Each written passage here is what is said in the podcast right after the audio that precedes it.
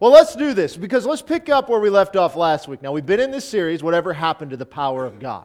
Because there are many people that woke up this morning and went to a church that believes in a higher power, but not necessarily in the moving and the living, breathing God that we talk about. The God of Scripture, the God in the Bible who is interactive with his people all the time and every phase. We've adopted a mindset of God that's more of a deistic type thing where He's up there, He's a higher power. He'll ultimately drop the hammer when the time comes. But other than that, He does not intervene in your life, He doesn't mess with you, any of that kind of stuff. But that's not the God of Scripture. That's not the God of the Bible. We begin looking at this, trying to figure out where did God go? He kind of disappeared. He, has been off the scene. What, what, what on earth ever happened to him? And so, as we've got into this a little bit, we've dug in deeper and deeper and deeper, looking at some of the behaviors that we have, some of the practices that we've adopted. I say we as the church as a whole, not we necessarily here. And we look at that. Is that what's intervening? Is it, is it an idea of Scripture? You, did you know that if you don't believe that God moves in, on behalf of people, there's a good chance that you may never recognize it when it happens. Well, see, something amazing happened, miraculous. You, you, doctors all the time, you'll hear about a miraculous healing, and the doctor will spend everything he's got trying to figure out how on earth that happened. Because it can't be supernatural, because nothing supernatural exists. Not all doctors, but some. And to look at it and say, oh my goodness, I don't know. You know, I mean, Neil is an example, standing here today after the accident he had. It is a miracle that he's still here, number one, but a miracle that he's here already, that he's here this quickly, that he's standing up and, and whatnot, and life is good. And so, well, what do we do with this stuff? Yeah, we could say, well, it's a miracle of modern medicine that they got him up here moving so quick. Or we could say, boy, it was the hand of God. Which one is it? Well, it's got to be the hand of God. You see, God intervenes in our lives. And we began to look at this as what happens with God. And we started looking at the patterns that you develop throughout Scripture. That the Old Testament and the New Testament are harmonious. And the fact that the foundation of the new is built upon the old. And if you don't understand the Old Testament, you'll have a hard time understanding the New Testament. Because modern church today has adopted this fact that, well, we're a New Testament church. That old stuff has passed away, it's gone away with. That law was nailed to the cross. It's no longer relevant, it's no longer applicable.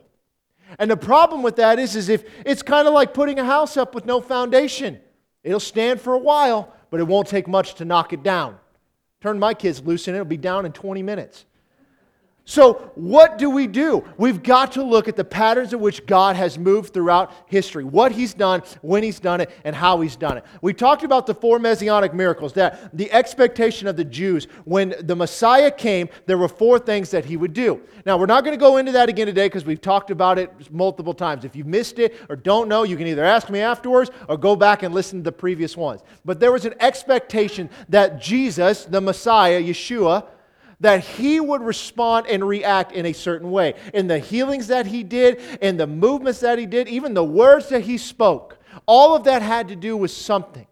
And then we look back at the Old Testament because when we read in the Old Testament, ultimately, what are we looking for here? We're looking for healing. So, what do we see? Is there an expectation of healing? Well, we've read this passage every week. Let's read it again. Psalm 103, verse 1. Bless the Lord, O my soul, all that is within me. Bless his holy name. This is worship. Bless the Lord, O my soul. Forget not all his benefits, who forgives all your iniquities, who heals all your diseases, who redeems your life from destruction, who crowns you with loving kindness and tender mercy, who satisfies your mouth with good things so that your youth is renewed like the eagles. David, speaking here, he talks about the forgiveness of sins. He talks about the healing of diseases. Some translations says sickness. There was a confident expectation that David had that one of the benefit of being in covenant with God was that yes, your sins are forgiven, but also your diseases are healed.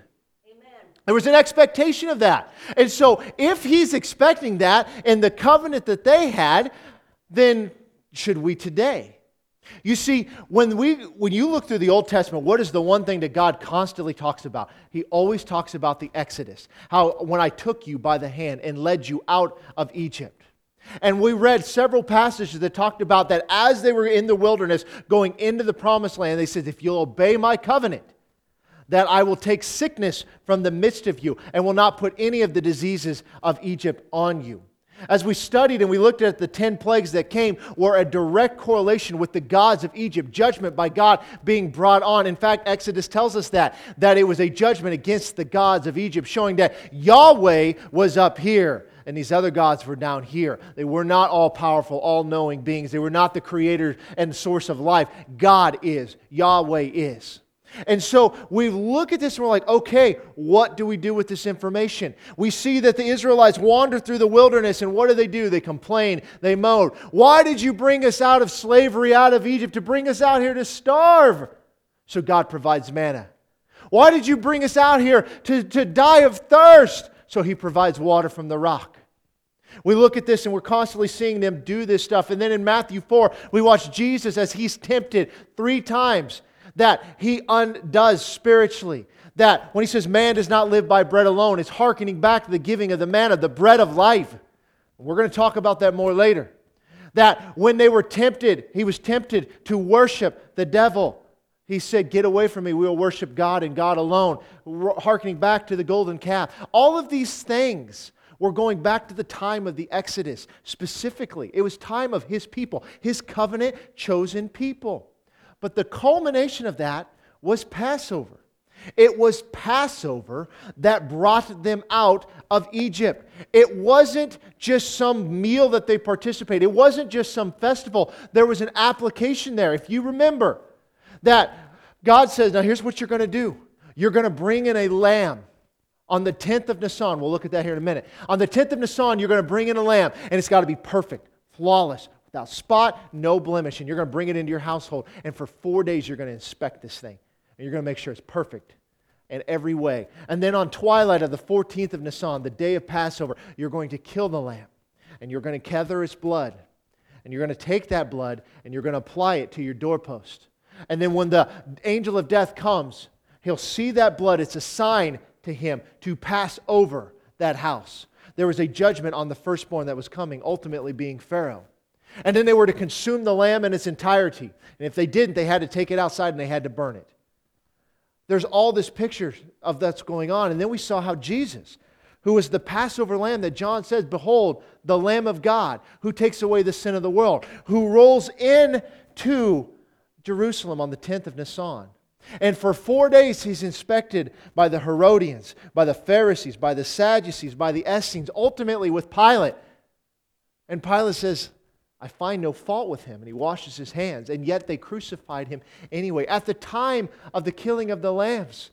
In fact, if you guys were here on Tuesday night, you heard some of the timelines of that. Do you know how many hours my wife spent parsing through that, trying to figure this thing out? She was driving me nuts with it, asking me all these questions. We had to bring in some smarter people than me. And I know you're shocked to hear that that's even possible.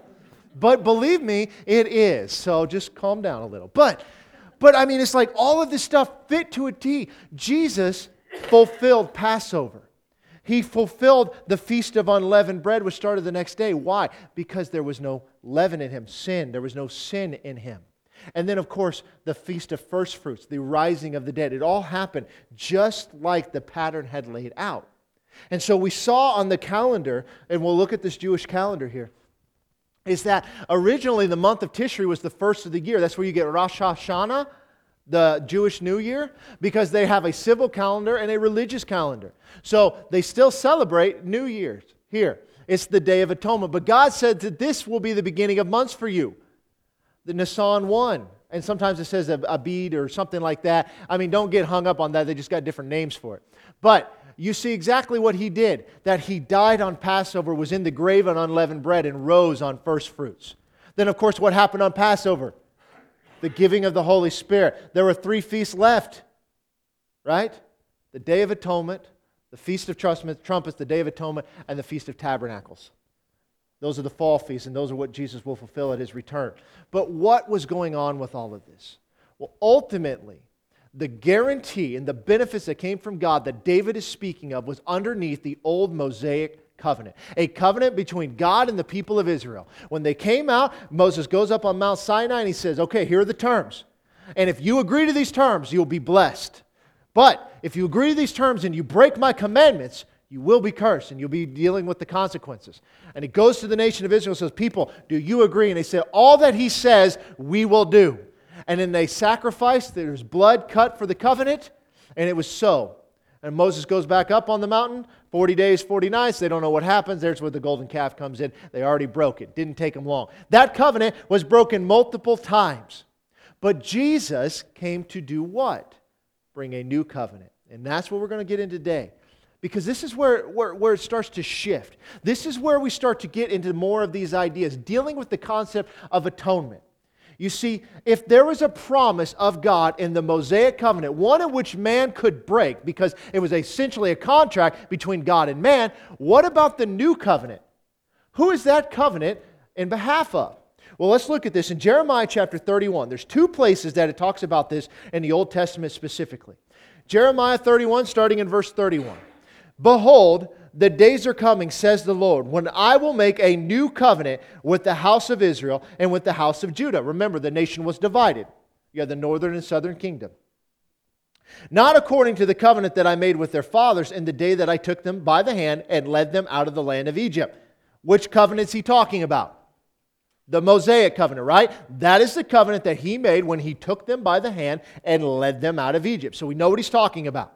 My covenant, which they broke though I was a husband to them, says the Lord. But this is the covenant that I will make in the house of Israel after those days, says the Lord. I will put my law in their minds, and I will write it on their hearts. I will be their God, they will be my people. No more shall man, every man teach his neighbor and every man his brother, saying, Know the Lord, for they all shall know me, from the least of them to the greatest of them, says the Lord. For I will forgive their iniquity, and their sin I will remember no more. Now, this is a change. You see, he's making a distinction between the old covenant and the covenant to come. Jeremiah was known as the weeping prophet. He was a prophet of the nation of Israel during a time of captivity.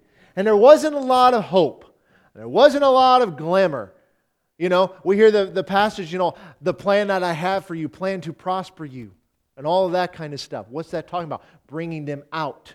That if my people who are called by my name will humble themselves, that I will hear from heaven and I will bless their land. And we use that all the time in connection to America. We just need to get back to God. And that is true. But that specifically is talking about the captivity. It's giving hope to them that this captivity is going to come to an end. And you're going to go back into Israel. And God has literally healed your land. Because they were supposed to keep every seventh year a land Sabbath. They let the land rest. They didn't farm it, they just let it rest. And they never did that from the time that they got in there. And that was the exact same time and the amount of time they spent in Babylon. It all lines up. And so God is making a promise to them, giving them hope. And He's saying, listen, guys, this is not going to be according to that covenant. It's going to be completely separate.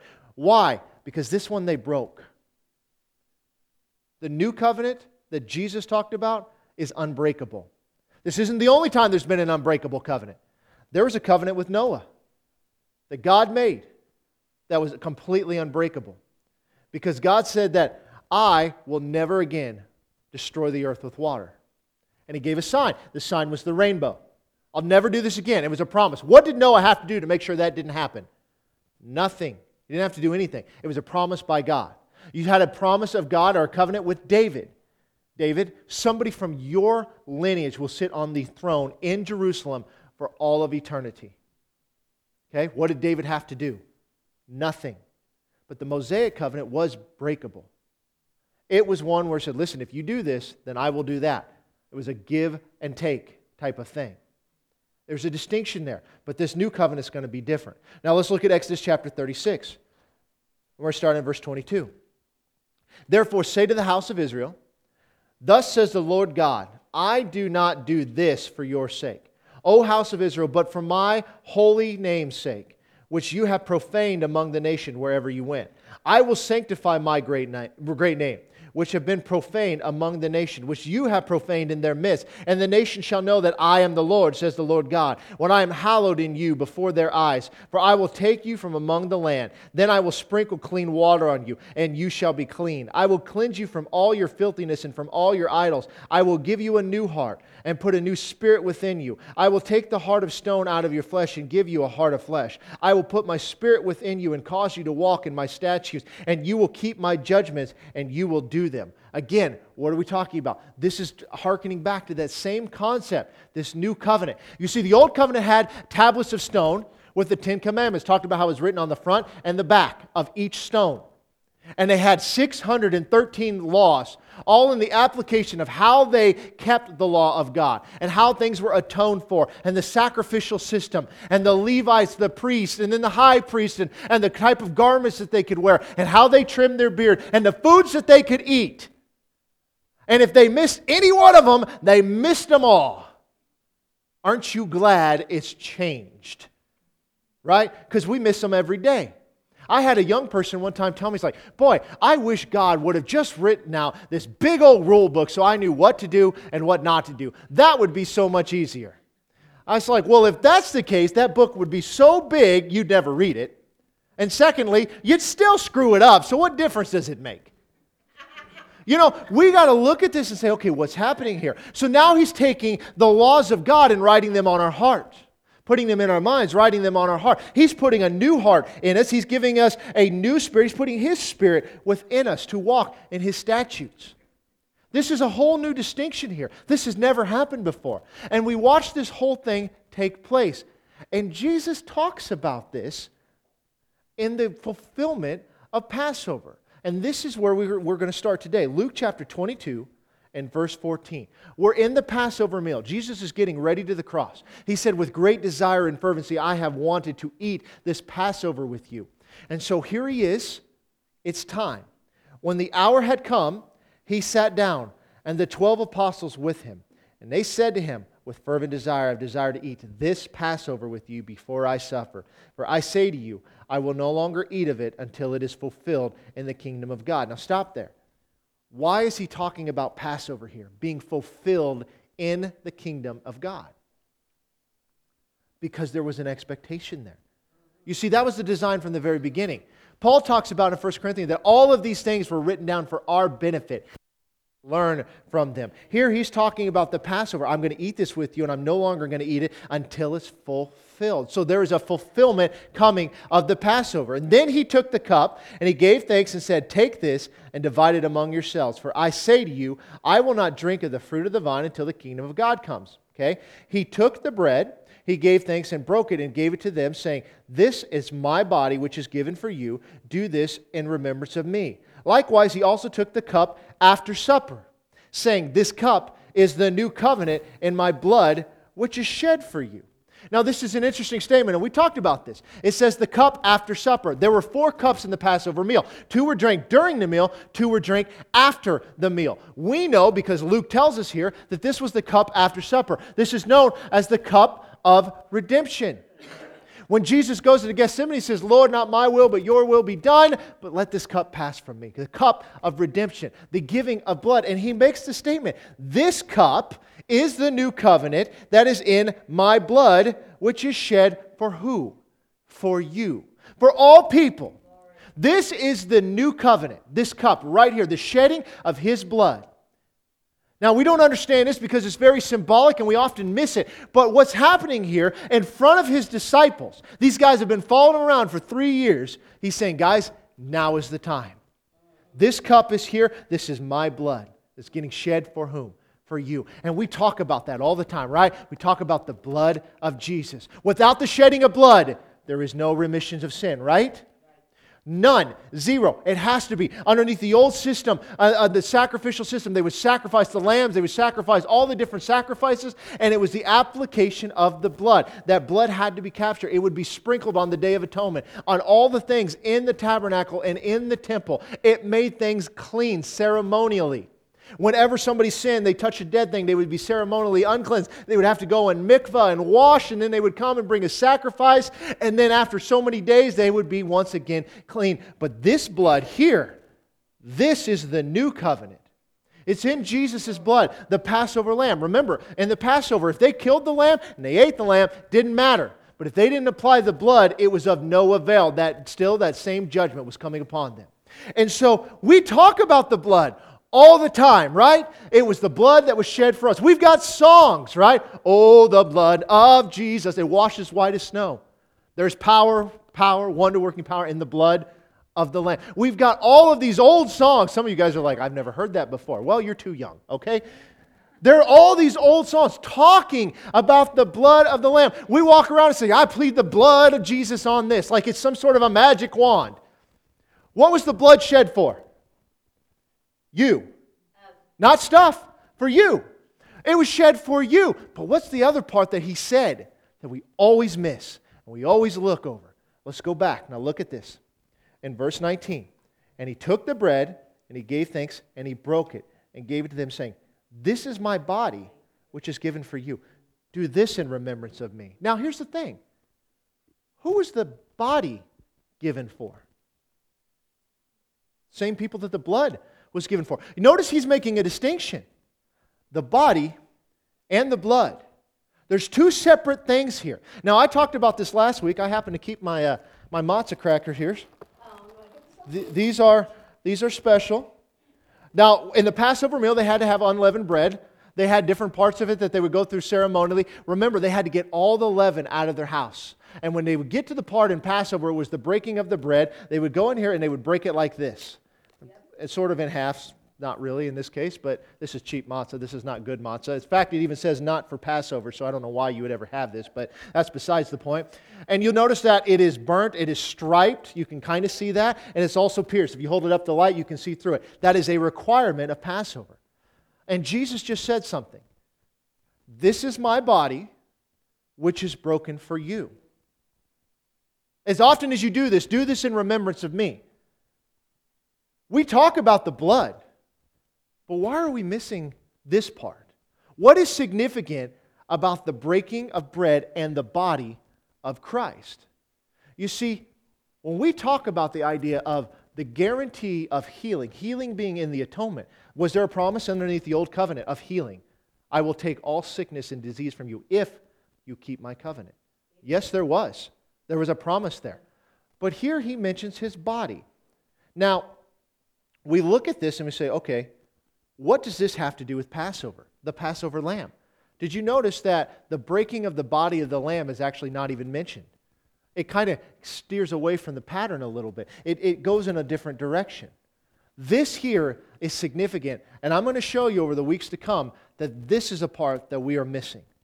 We are missing this. This wasn't just symbolism, there was a purpose in this. Now, let's look at Hebrews chapter 8. We're going to start in verse 1. Now, this is the main point of the things we are saying. We have such a high priest. What's he talking about? We've got a shift here. Underneath the old covenant, who was the high priest? It was Aaron and anybody that came from the line of Aaron. And that was the only way you could be high priest. But now we've got a new covenant. And it says that this new high priest comes from the order of Melchizedek. We taught through this, if you were here on Wednesday night, went all the way through the book of Hebrews. And he, we have such a high priest who is seated at the right hand of the throne of the majesty in the heavens, a minister of the sanctuary and of the true tabernacle which the Lord erected and not man. So, what's he talking about? Remember, the tabernacle that Moses created was what he saw from God, and he created it just that way. But who created it? Moses did. But now we've got a different tabernacle, not that the Lord created, not by man. For every high priest is appointed to offer both gifts and sacrifices, and therefore it is necessary that this one also have something to offer. For if he were on earth, he would not be a priest, since there are priests who offer the gifts according to the law, who serve the copy and shadow of the heavenly things, as Moses was divinely instructed when he was about to make the tabernacle. For he said, See that you make all things according to the pattern shown you on the mountain. But now he has obtained a more excellent ministry, inasmuch as he is also a mediator of a better covenant, which is established on better promises. So, this covenant that Jesus is the high priest of, after the order of Melchizedek, completely different than the old one, is a better covenant that's established on better promises. So, if there was a promise in the old, we know that the promise in the new is better. Why do we know that? Well, that's what it just said. It's established on better promises. What makes this covenant better? As you will begin to see, it's because you cannot break it because it wasn't between you and God, it was between the Father and the Son. Verse 7 For if that first covenant had been faultless, then no place would have been sought for a second. Because finding fault with them, he says, Behold, the days are coming, says the Lord, when I will make a new covenant with the house of Israel and with the house of Judah. Not according to the covenant that I made with their fathers in the day when I took them by the hand and led them out of the land of Egypt, because they did not continue in my covenant. And I disregarded them, says the Lord. For this covenant that I will make with the house of Israel after those days, says the Lord, I will put my laws in their mind and write them on their hearts. I will be their God and they shall be my people. None of them shall teach his neighbor, and none his brother, saying, Know the Lord. For all shall know me, from the least of them to the greatest of them. For I will be, be merciful to their unrighteousness, and their sins and their lawless deeds I will remember no more. And that he says, A new covenant, he has made the first obsolete. Now what is becoming obsolete is growing old and is ready to vanish away. Now, what did he quote here? The writer of Hebrews is quoting Jeremiah 31 about this new covenant, how Jesus is the high priest of that covenant, that this covenant is, is a better covenant and it's established on better promises. Now, here's another thing. He says that everybody will know that he is Lord. What does Romans 1 say? That they suppress the truth in unrighteousness because instead of worshiping the Creator, they worship the creation. Because although they knew God in their heart, they did not worship Him as God. You see, Romans 1 tells us that everybody knows that God exists. There's something inside of us that lets us know that God exists, but what do we do? We suppress that truth because we love the dark. We hate the light. We don't want the light. We want to do what we want. Read Romans 1 all the way through and look at the judgments that are a result of that. It's very important that you understand that. This new covenant is a changing of the guard is now completely different. And Jesus said there's two parts to that there's the shedding of blood, but what about his body? Well, let's look at this a little bit more. In order to understand the new covenant was coming in the Passover lamb and all that, you have to read Isaiah 52 and 53. You have to. In fact, there are a lot of Jewish rabbis that will never even read this and they'll advise their people not to because when you read it, it sure sounds like Jesus. In fact, I heard one of them say one time, Yeah, that does sound like Jesus, but we know Jesus isn't the Messiah, therefore that's not about Jesus. Right? We call that circular reasoning. So let's start in verse 13 of Isaiah chapter 52. We're going to start in verse 13 and we're going to read to the end. Behold, my servant shall deal prudently. He shall be exalted and extolled and be very high. Just as many were astonished at you, so his visage was marred more than any man, and his form more than the sons of men. And shall he, so shall he sprinkle many nations. Kings shall shut their mouths at him. For what had not been told them they shall see, and, that, and what they had not heard they shall consider. Verse, chapter 53, verse 1. Who has believed our report? And to whom has the arm of the Lord been revealed? For he shall grow up before him as a tender plant, and as a root out of dry ground, he has no form or comeliness. And when we see him, there is no beauty that we should desire him. What did that just say? He's ugly. That gives so many of you hope, doesn't it? just kidding. But what he's making a distinction. The attraction to Jesus is not because he's a good looking guy. Look at the kings of Israel. Why did they like Saul? Because he looked like a king. Talks about his hair and all that other stuff. You see, that's not why they're coming. Verse 3 He is despised and rejected by men. He's a man of sorrows and he's acquainted with grief. And we hid, as it were, our faces from him. He was despised and we did not esteem him. Surely he has borne our griefs and carried our sorrows. Yet we esteemed him stricken, smitten by God, and afflicted. But he was wounded for our transgressions, he was bruised for our iniquities. The chastisement for our peace was upon him, and by his stripes we are healed. And we're going to come back to that. All we like sheep have gone astray. We have turned every one to his own way, and the Lord has laid on him the iniquity of us all. He was oppressed and he was afflicted, yet he opened not his mouth. He was led as a lamb to the slaughter, and as a sheep before his shearers is silent, so he opened not his mouth. He was taken from the prison and from judgment. And who will declare his generation? For he was cut off from the land of the living. From the transgressions of my people he was stricken, and they made his grave with the wicked, but with the rich at his death, because he had done no violence, nor was any deceit in his mouth. Yet it pleased the Lord to bruise him, and he has put him to grief.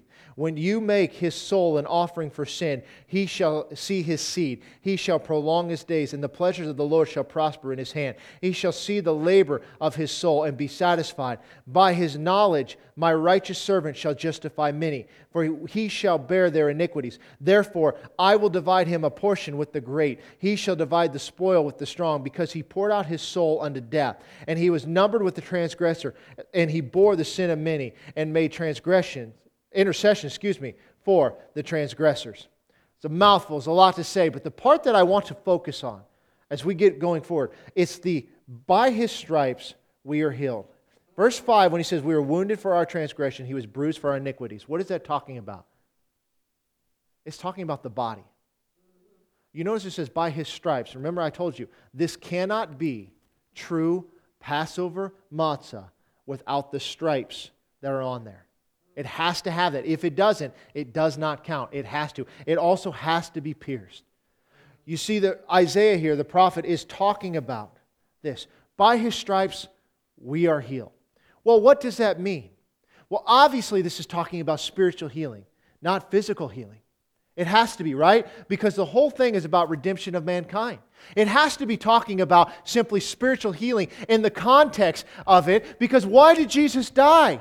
He didn't make, die to make your life better. He died to make you right with God.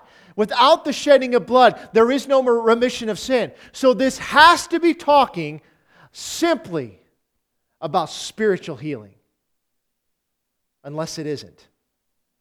You see, Jesus made a distinction. There's a difference between the bread and there's a difference between the wine. There's a difference between the body and there's a difference between the blood.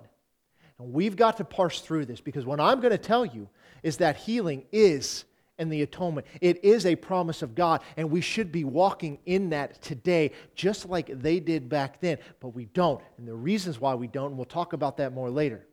I called a Jewish friend of mine this week just because I wanted to get his take, saying, okay, you've got the significance of the lamb and Passover and the, and, the, and, and the blood.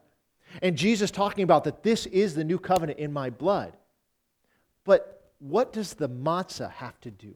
the breaking of the bread and dealing with this is my body, which is broken for you.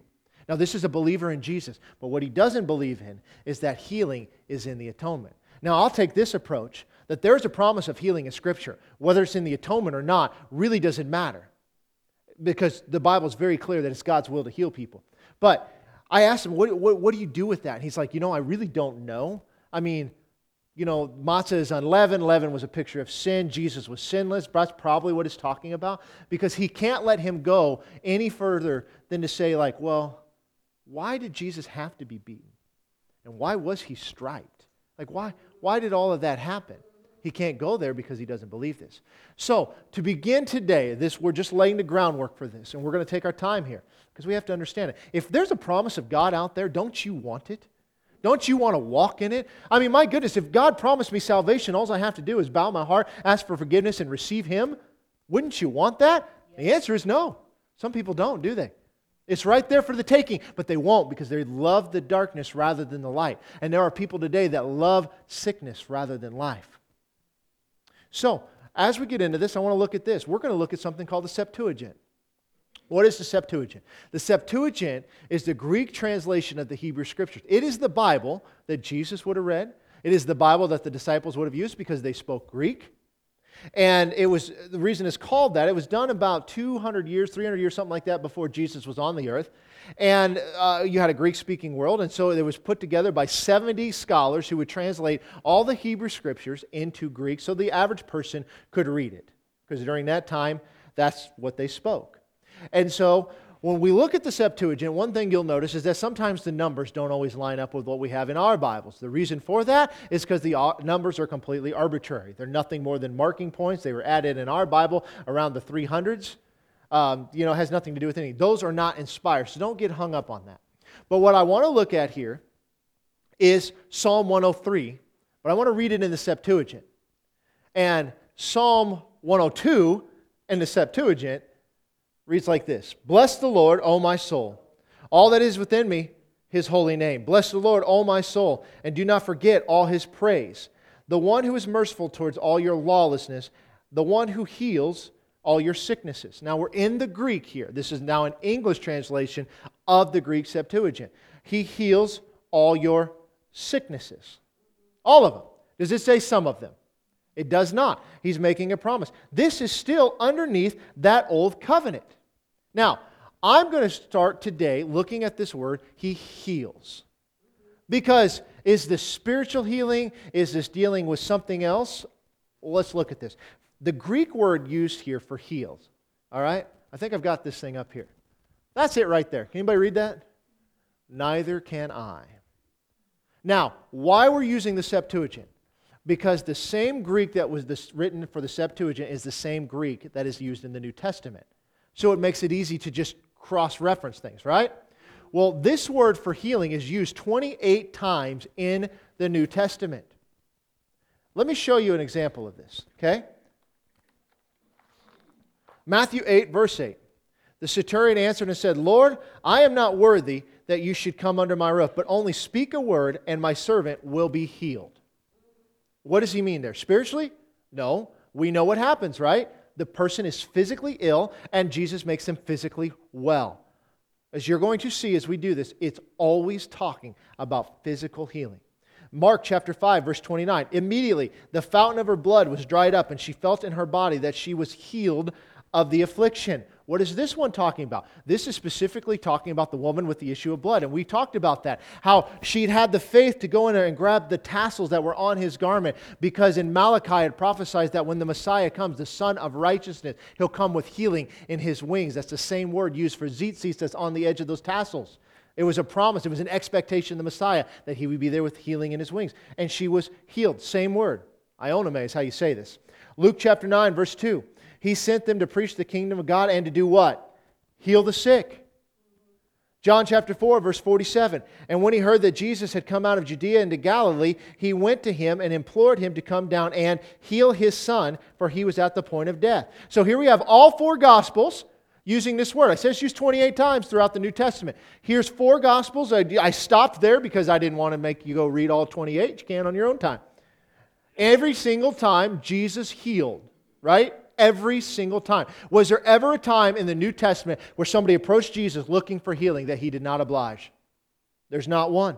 Well, let's look at the book of Acts, Acts chapter 10, verse 36. The word which God sent to the children of Israel, preaching peace through Jesus Christ. He is Lord of all. That word you know, which is proclaimed throughout all Judea and began from Galilee after the baptism which John preached. How God anointed Jesus of Nazareth with the Holy Spirit and with power, who went about doing good and healing all who were oppressed by the devil, for God was with him. Same word. He healed all, all of them, every single one of them who were oppressed of the devil. He never left one behind. That anybody who came to him asking, he certainly did. You see, the same word here is the same word that's used by David in Psalm 103 a confident expectation as a benefit of being in covenant with God, that healing comes with that. Now, the question is are we in covenant with God? Absolutely. This new covenant in my blood, as often as you do this, do this in remembrance of me. And that's what we do with communion. We're remembering the covenant that Jesus did. But this word is also used someplace else. In 1 Peter chapter 2 and verse 21 says this, For to this you were called, because Christ also suffered for us, leaving us an example that you should follow his steps, who committed no sin, nor was deceit found in his mouth. going to Isaiah 53 there who, when he was reviled, did not revile in return. When he suffered, he did not threaten, but committed himself to him who judges righteously, who himself bore our sins in his own body on the tree, that we, having died to sins, might live for righteousness, by whose stripes you were healed. Now, here's Peter quoting out of Isaiah 53, and he says, By whose stripes you were healed. Well, what is the stripes talking about? Was Jesus' blood striped? No. His body was striped, 39 lashes, right? He was beaten. He said he was unrecognizable. By whose stripes you were healed. That word healed is the exact same one that we read in Psalm 103. In the Septuagint case, Psalm 102. iaomai. But is it the same one that's used in Isaiah 53? Now let's look at this. Isaiah 53, verse 5, in the Septuagint. But he was wounded because of sins, and he became sick because of our lawless acts. The discipline of our peace was upon him. By his bruise you were healed. It's the same exact word.